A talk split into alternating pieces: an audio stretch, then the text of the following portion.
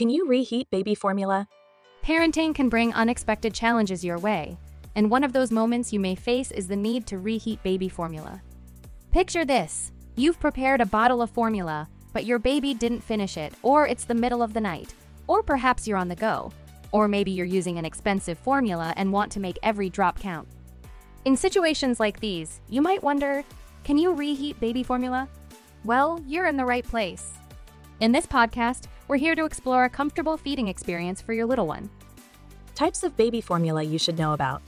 The World Health Organization suggests that babies should be exclusively breastfed for the first six months of life. However, some mothers may choose to use infant formula due to breastfeeding difficulties or health concerns. Baby formula is a manufactured food designed to mimic breast milk and can be used to partially or completely replace breastfeeding for babies up to one-year-old. Routine formulas are made for healthy, full-term infants and come in various types, such as cow's milk-based, goat's milk-based, and plant-based. They vary in terms of nutrition, calories, taste, digestion, and cost. Let's take a closer look at the various types of baby formula. Cow milk protein-based formula. The majority of infant formulas are primarily based on cow's milk as a source of protein. Bovine milk contains higher levels of fat, minerals, and protein than human breast milk. It contains natural sugar lactose. Cow's milk is skimmed and diluted to more closely mimic the composition of human breast milk for easier digestion for your baby. These formulas also include added vegetable oils, vitamins, minerals, and iron, making them suitable for most healthy full-term infants. Your baby may develop an allergy to cow's milk, one of the infant's most common food allergies. Additionally, lactose intolerance may occur when the body struggles to digest lactose. Goat milk-based formula. A two milk options are becoming popular with families because they're gentle and tasty. Formulas based on whole goat milk protein or skimmed milk naturally have less lactose than cow's milk and smaller fat globules, thus being easier on your child's tummy. These formulas offer an excellent alternative to cow milk-based baby formulas, providing the same nutrition. They are a good choice for those with cow's milk allergies. Vegan baby formula. European baby formulas are keeping up with the times to suit all families. Vegan baby formulas are made from clean, minimally processed plant ingredients, providing complete nutrition just like traditional formulas. Vegan options are great for addressing special medical needs or lifestyle preferences. It's a good idea to contact your pediatrician to make the right choice for your baby. Soy-based formula. Soy-based formulas may help infants with cow milk allergy and lactose digestion problems. The possible harm from the plant estrogens in these formulas is still debated, and because many individuals have sensitivity to soy, it is wise to ensure this isn't the case if you're going to choose a soy-based formula. Lastly, if you do choose, you must ensure they are organic and don't use any harsh and toxic solvents like hexane for processing, otherwise these residues can be left in various soy products. Specialty formula. Specialty formulas are designed for infants facing medical or dietary challenges. These formulas may be prescribed by a doctor and include hypoallergenic formulas, condition-specific formulas for diseases like phenylketonuria or lacking certain amino acids, formulas with extra nutrients and calories to meet the unique needs of premature infants, and amino acid-based formulas, suitable for infants with severe milk allergies or certain medical conditions. Forms of baby formulas. There are three forms of infant formula. one. Powdered formula. You need to mix it with water before feeding. Powdered baby formula is the favored choice of many parents, as it is budget-friendly and has a longer shelf life in a canister. You measure the required water and add the appropriate amount of powder as instructed on the formula packaging. two.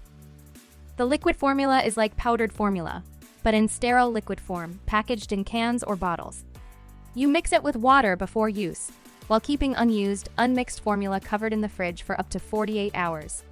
It offers a middle ground between powdered and ready-to-feed formulas in terms of convenience and cost. three.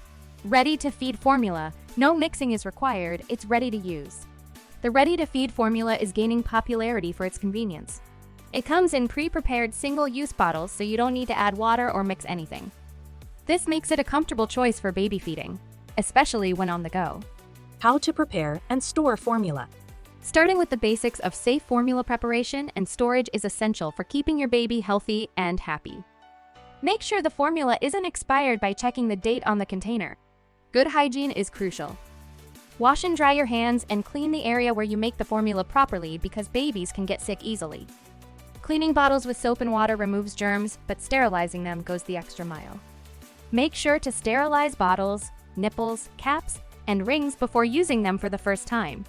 You can do this by boiling them in water for five minutes or using a bottle sterilizer that uses steam. After the first use, usually, there's no need for sterilization. Just wash them with hot, soapy water using brushes or a dishwasher. However, if your baby is less than three months old, born prematurely, or has a weak immune system, ask your pediatrician about continuing to sterilize the bottles. To find out more details on safe cleaning, visit the C D C's webpage. Formula to water balance. When preparing a formula, always stick to the container's instructions for the correct formula to water ratio, unless advised otherwise by your pediatrician or pediatric dietitian.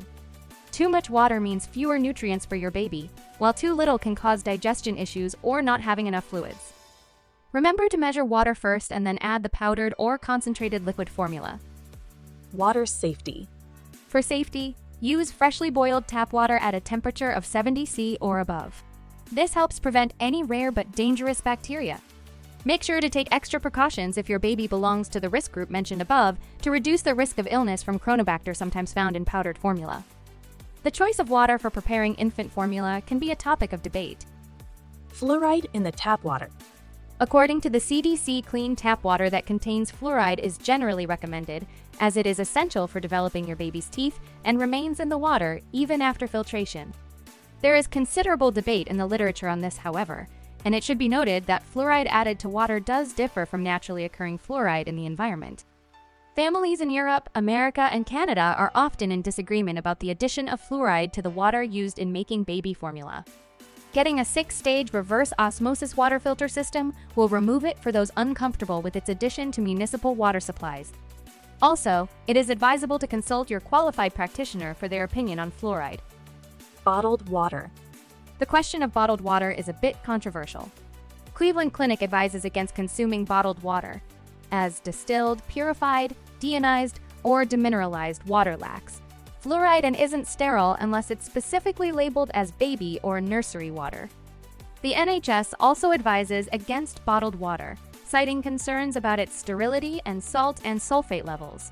C D C considers it safe for baby formula preparation, particularly when tap water isn't safe.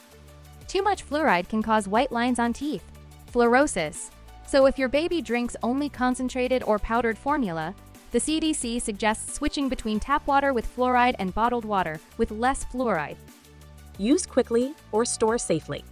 Fresh is best. Make formula when your baby needs it to avoid infection and to keep them healthy. Room temperature, any prepared, unused formula can stay out for up to two hours, considering that bacteria multiply rapidly at room temperature. You have the option to either give it to your baby or store it in the refrigerator. Keep it cool for open, unused, ready-to-feed formula. Use it within forty-eight hours if it's in the fridge. The pre-made powdered slash liquid concentrate unused formula is good for twenty-four hours in the fridge. Overnight hack. For overnight feeds, you can prepare bottles before bedtime.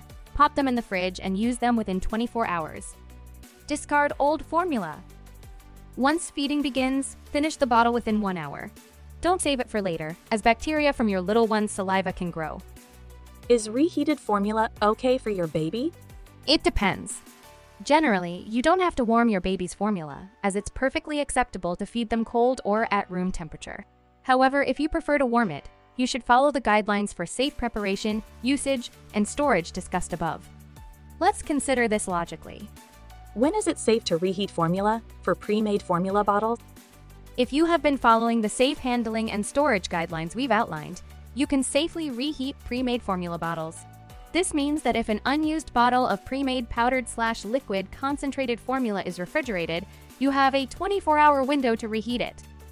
When is it safe to reheat formula, store-bought liquid formula?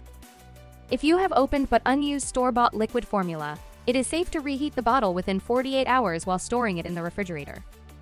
Can you reheat baby formula more than once?